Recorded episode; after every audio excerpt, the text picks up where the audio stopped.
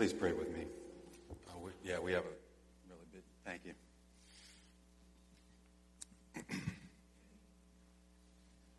Let's pray. Dear Heavenly Father, we come into your presence and uh, we thank you for just the opportunity to do that, uh, to worship you in all of your glory. Lord, I pray that you would use me in this moment. You know, most of the time that I step to the pulpit, I feel my own weakness, feel my own sinfulness. But I ask, Lord, that the words of my mouth and the meditation of my heart would be pleasing in your sight. O oh God, my rock and my redeemer. I also ask that they would be a, a blessing to each one here, that they would move you, them closer to you. So be with this time, anoint this time, make it what you want it to be. All for your glory in Jesus' name. Amen. So we are right in the midst of our sermon series called Our Identity in Mission. And over the past year and a half, we've worked very hard to recast our vision, vision and mission as a church. Along the way, a number of people have asked, well, why should we bother recasting our vision? We have a perfectly clear vision statement right now. Why not just work hard at applying what we already have in place?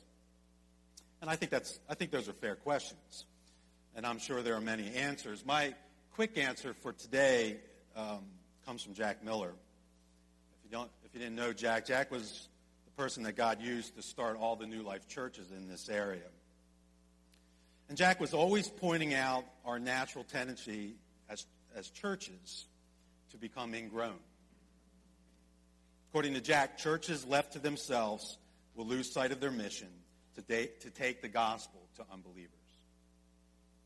And instead, they will begin to focus on their own needs. So we recast our vision so we don't become ingrown. We recast our vision so we don't lose sight of our identity and mission. So, in our latest go around, we have a newly articulated vision, mission, and motto. You already know that. And uh, let's just look briefly at our motto, which is up here to my right. Because you matter to God and to us. Now, as a diverse church, it shouldn't surprise us that we as a people have mixed feelings about our new motto. Some love it, some are uncomfortable with it. Others ask, why do we need a motto in the first place? And I, I think it's such a great thing that we can be a church with such diverse viewpoints over something as simple as a motto. I think it's God's glory in our midst. And as an introduction to our sermon today, I want to focus on one word that I think is the core of our whole motto. It's the word matter. M A T T E R, matter. I like that word. It means important or solid. It's very similar to the uh, biblical word for glory. In the Old Testament, the biblical word for glory is kabod, which means supreme importance. In the Old Testament, the word for glory is uh, the word is doxa, which means ultimate beauty. So that word matter is a great word, and I'm glad it's in our motto. Now, look at the phrase matter to God right in the midst of our motto. It begs the question what matters to God? Well, our motto says that you do. You matter to God. Now, that's true. And that's, I think, the reason we included that is it's because it's a good starting point. But I don't think that represents the power of our motto.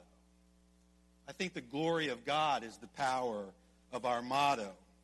What matters to God? His glory does. His supreme importance and his ultimate beauty. And as I said in my last sermon, God knows he is the only thing in this world that can truly satisfy us. He must be of supreme importance in our life if we are to be truly happy. His beauty must capture our heart so fully in order for us to be at genuine rest. once you understand that fundamental idea, then you can say to others, you matter to God. You matter because God matters. His glory will make you supremely happy. So I want to use this concept of God matters as the framework for my whole sermon today. Today will be in Acts 16. If you have a Bible, open your Bible or open your Bible app to Acts, 6, Acts 16, verses 11 through 15. Hear the word of the Lord. So, setting sail for Troas, we made a direct voyage to Samothrace, and following day to Neapolis, and from there to Philippi, which is the leading city of the district of Macedonia and a Roman colony. We remained in this city some days, and on the Sabbath day we went outside the gate to the riverside, where we supposed there was a place of prayer. And we sat down and spoke to the women who had come together. One who heard us was a woman named Lydia from the city of Thyatira, a seller of purple goods who was a worshiper of God. The Lord opened her heart to pay attention to what was said by Paul. And after she was baptized in her household as well, she urged us, saying, If you have judged me to be faithful to the Lord, come to my house and stay. And she prevailed upon us. The word of the Lord. Of this text, we will ask the question, what matters to God? And we will see three things that matters to him. The nations matter to God. Women matter to God, especially the woman Lydia. And worship in the city matters to God. The first, the nations matter to God. Our, our passage starts in the city of Troas. The Apostle Paul is on his secondary, second missionary trip. He had just had that famous argument with Barnabas over whether to take Mark on this mission trip. Paul says no. Barnabas says yes. They can't come to an agreement. So Paul takes Silas and he heads to Asia Minor. His goal is to visit all the people who heard the gospel over his last visit. He wants to strengthen them in his faith. Now, if it were up to Paul, he would have stayed in Asia. But it's not up to Paul. It's up to God. And God wants Paul and Silas and that team to go to Europe.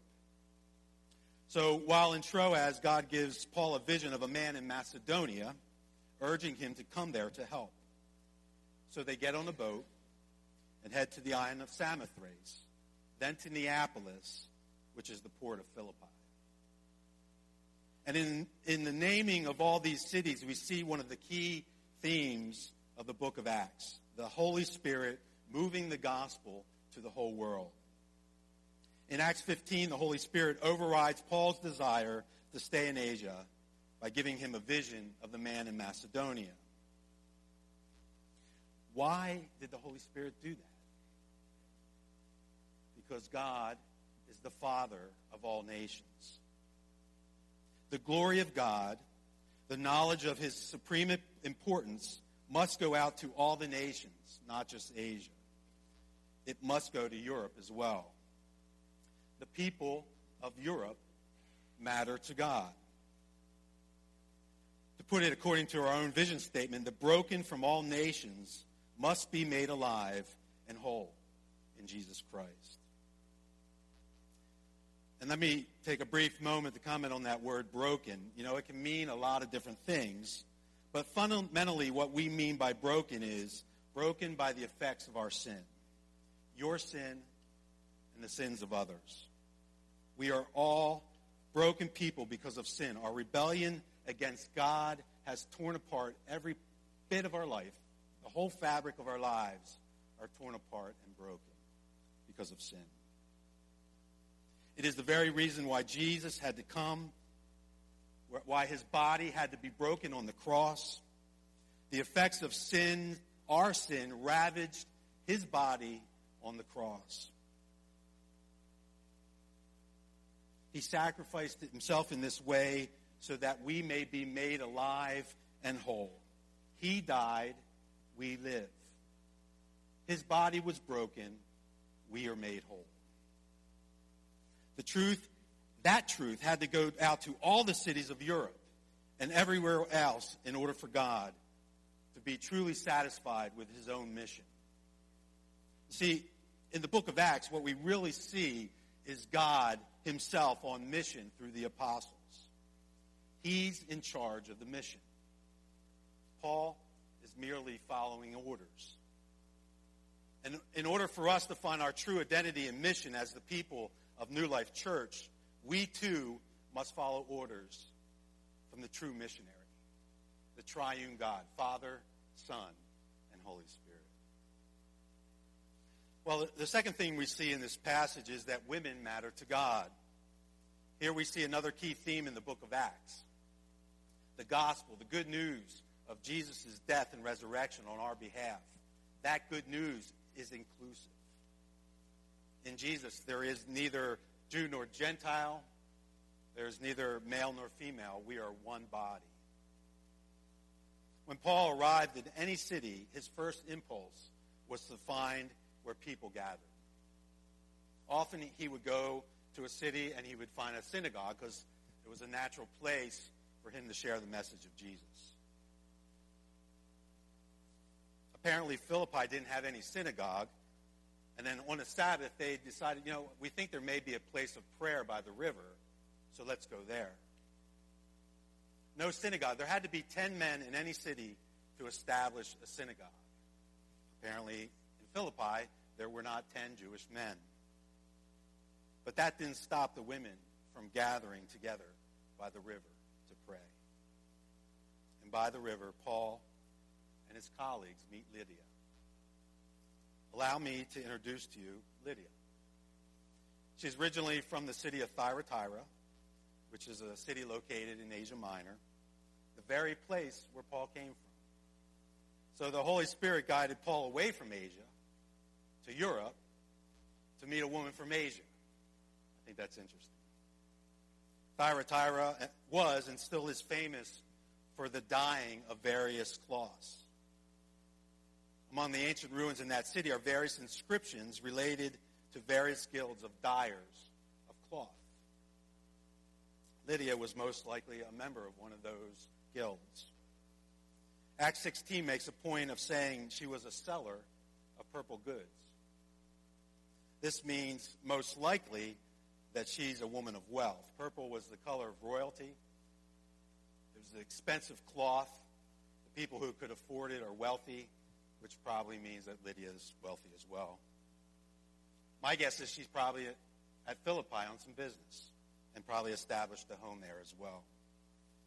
Finally, the text reveals that Lydia is a worshiper of God. This could mean she's a Jew. More likely, it means that she's a God-fearer, this group of Gentiles who converted to Judaism. We simply don't know. But either way, the most important thing is to know is she's a, a God worshiper. I love the Bible.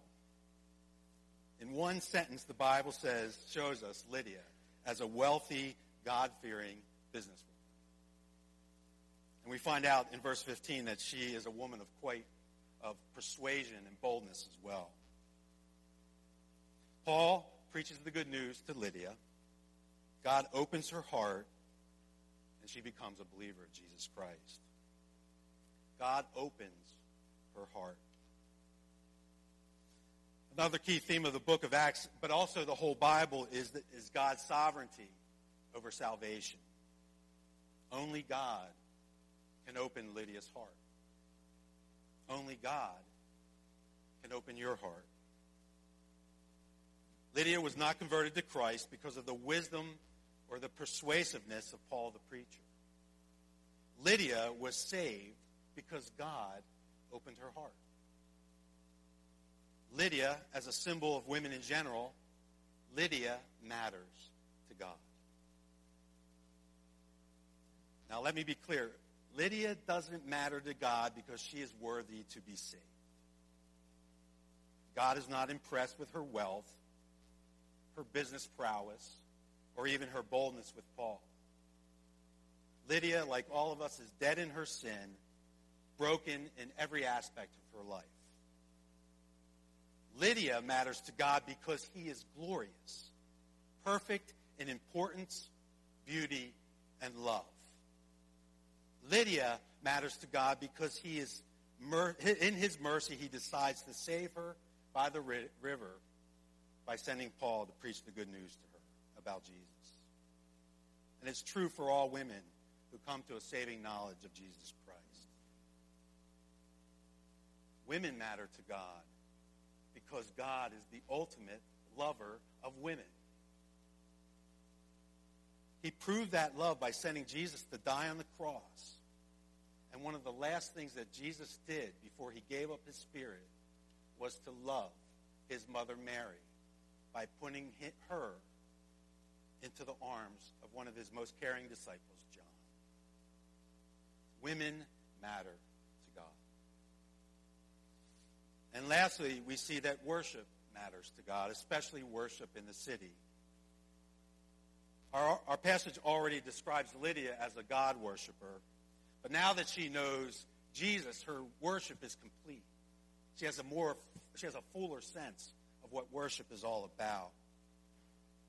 Verse 15. And after she was baptized in her household as well, she urged us, saying, If you have judged me to be faithful to the Lord, come to my house and stay. And she prevailed upon us. As we can see from the passage, Lydia is a very bold woman. I like that. As soon as she gets saved and baptized along with her household, she urges Paul and the, his companions to stay at her house. Now, for whatever reason, Paul was reluctant to do that. He took some persuading. There's no mention of a husband, so we can conjecture that she was a single woman. Maybe Paul thought it would look inappropriate to her neighbors for all these men to come into her home. We don't know. Whatever the reason, Lydia boldly states her case of hospitality. She wants them in her home. She says, If you judge me to be faithful, come to my house and stay. And her boldness wins out. Luke, writing the book of Acts, says, And she prevailed upon us. That word prevail is from the Greek word parabiazomai, and it often means to use violence. The NIV translates it persuaded. That's not strong enough. Our passage today comes from the English Standard Version, which says prevailed. And I think that's a little bit better. But I like the King James Version. It says, and she constrained us. Her words were so powerful, her arguments so convincing that Paul, along with other, his other missionary friends, agreed to stay in her home. And because of that boldness, the worship of Christ is firmly established in her home in the city of Philippi. And that is a momentous event. Lydia is the first convert in Philippi which makes her the first convent in Europe. Many scholars believe her home in Philippi was the main launching place for the gospel in all of Europe. And don't forget about her hometown in Asia, Thyatira. The city of Thyatira is not mentioned again in the Bible until the book of Revelation, where it is one of the seven churches addressed by Jesus himself. Could Lydia have been the one to take the gospel back to Thyatira? We don't know. But I wouldn't put it past such a bold woman of God. The point for us today is God loves to establish worship in the cities of the world. Cities matter to God. Philippi, Thyatira, Philadelphia, Pennsylvania. Cities matter to God. Worship matters to God. Why? Again, because God is supremely important and ultimately beautiful. God wants to be glorified among the nations. Jonathan Edwards said God is glorified not only by his glories being seen, but by being rejoiced in. Tim Keller, in one of his sermons, comments on this quote from Edwards. He says, What Edwards is trying to say is if you obey God because you have to, you don't understand the glory of God. You're only obeying God because what you can get out of Him, what you find useful in Him, as a means to an end, but not the end itself. So the idea behind genuine worship is the idea that God is so beautiful that you obey Him for Himself. You love Him for Himself. God wants to establish that type of worship in all the cities throughout the world. I'll end our time together with a segment from our new mission statement. As a family following Jesus in the city, we commit ourselves, number one, to worship God as one with the voices of the nations. As a family following Jesus in the city, we commit ourselves to worship God as one with the voices of the nations. And I think that fits nicely into what God what matters to God. He wants to establish his worship right here at New Life Church. Now, I've been one of your pastors on and off for many years. It's been my pleasure. It's a great privilege. And if you add the time of being a ruling elder, it's something like 17 years as one of your leaders. And I've been around long enough to recognize certain patterns in our midst. Here's one pattern I notice. We are constantly saying what is wrong with New Life Church. Constantly stating how it can be improved. I'm for improvement. I'm, I'm for constructive criticism. But I think something else is going on. And I, I would venture to guess that at one point or another, all of us have done this. And if you're one of the people that thinks New Life is all but perfect, what I hear is you complaining about the people complaining about New Life. So we're all guilty of this. We all stand before the Lord guilty. I, I think I'm one of the most guilty ones because in the year 2000, I left this church altogether. My heart full of frustration. And graciously, God brought me back. So I cannot judge anybody on this, and I don't. I can't judge, but I can offer my opinion as to why I think we consistently say what's wrong with New Life Church. We do it because we don't want to worship God with the voices of the nations. I think what we're, if you listen closely, I think what we're arguing for is to worship God with one voice, my voice, and voices that sound like mine.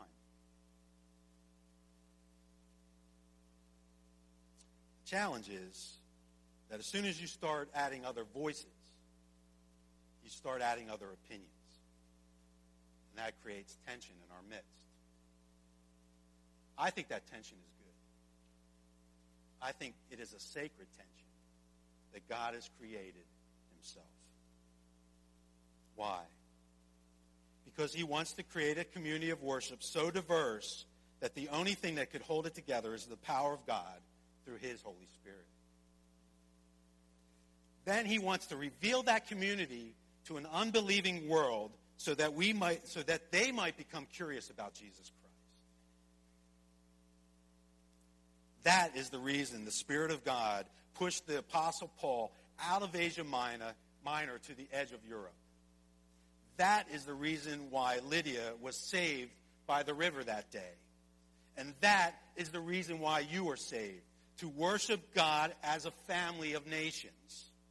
Like Lydia, your voice in worship must be heard. You matter to God.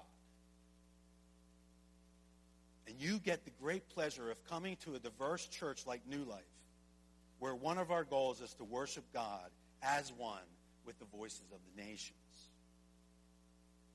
I hope that we are not missing what God is doing in our midst. Most churches don't get to see this type of glory every single Sunday, but we do. It doesn't make us better than other churches. It just means that God has given us a wonderful gift that most won't experience until they get to heaven. And we see it, however, in small glimpses every single week. So enjoy it. That's my advice to all of us, including myself. Enjoy it. Enjoy the worship God has created at New Life Church. By doing so, you will be enjoying God Himself. And by enjoying God this way, you will understand your true identity